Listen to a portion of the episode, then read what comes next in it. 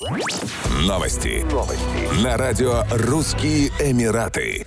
Автор лучшего видео о лете в Дубае получит приз в размере 100 тысяч дирхамов. Соответствующий конкурс стартовал в Дубае в рамках фестиваля шопинга и развлечений «Дубайские летние сюрпризы».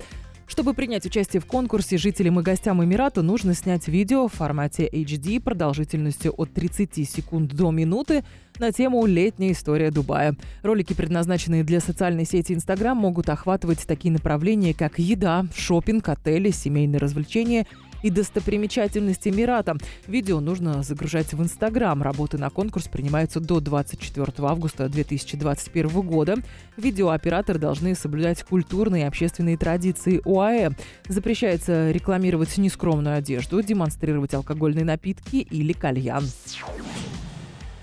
Украина заинтересована в скорейшем углублении торгово-экономического взаимодействия с Объединенными Арабскими Эмиратами, заявил первый вице-премьер-министр, министр экономики Украины Алексей Любченко.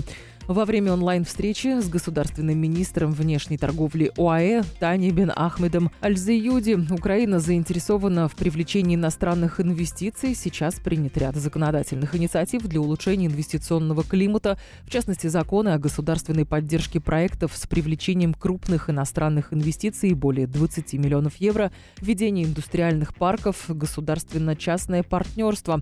Есть широкий круг сфер, которые могут заинтересовать бизнес. И когда говорим об инвестициях, то имеем в виду не только денежные средства, но и инновации, технологии и человеческий капитал, отметил во время встречи Алексей Любченко.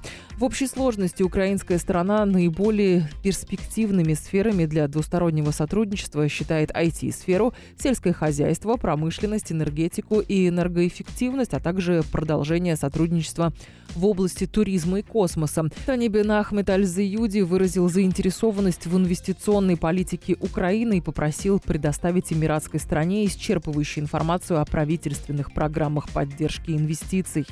Еще больше новостей читайте на сайте RussianEmirates.com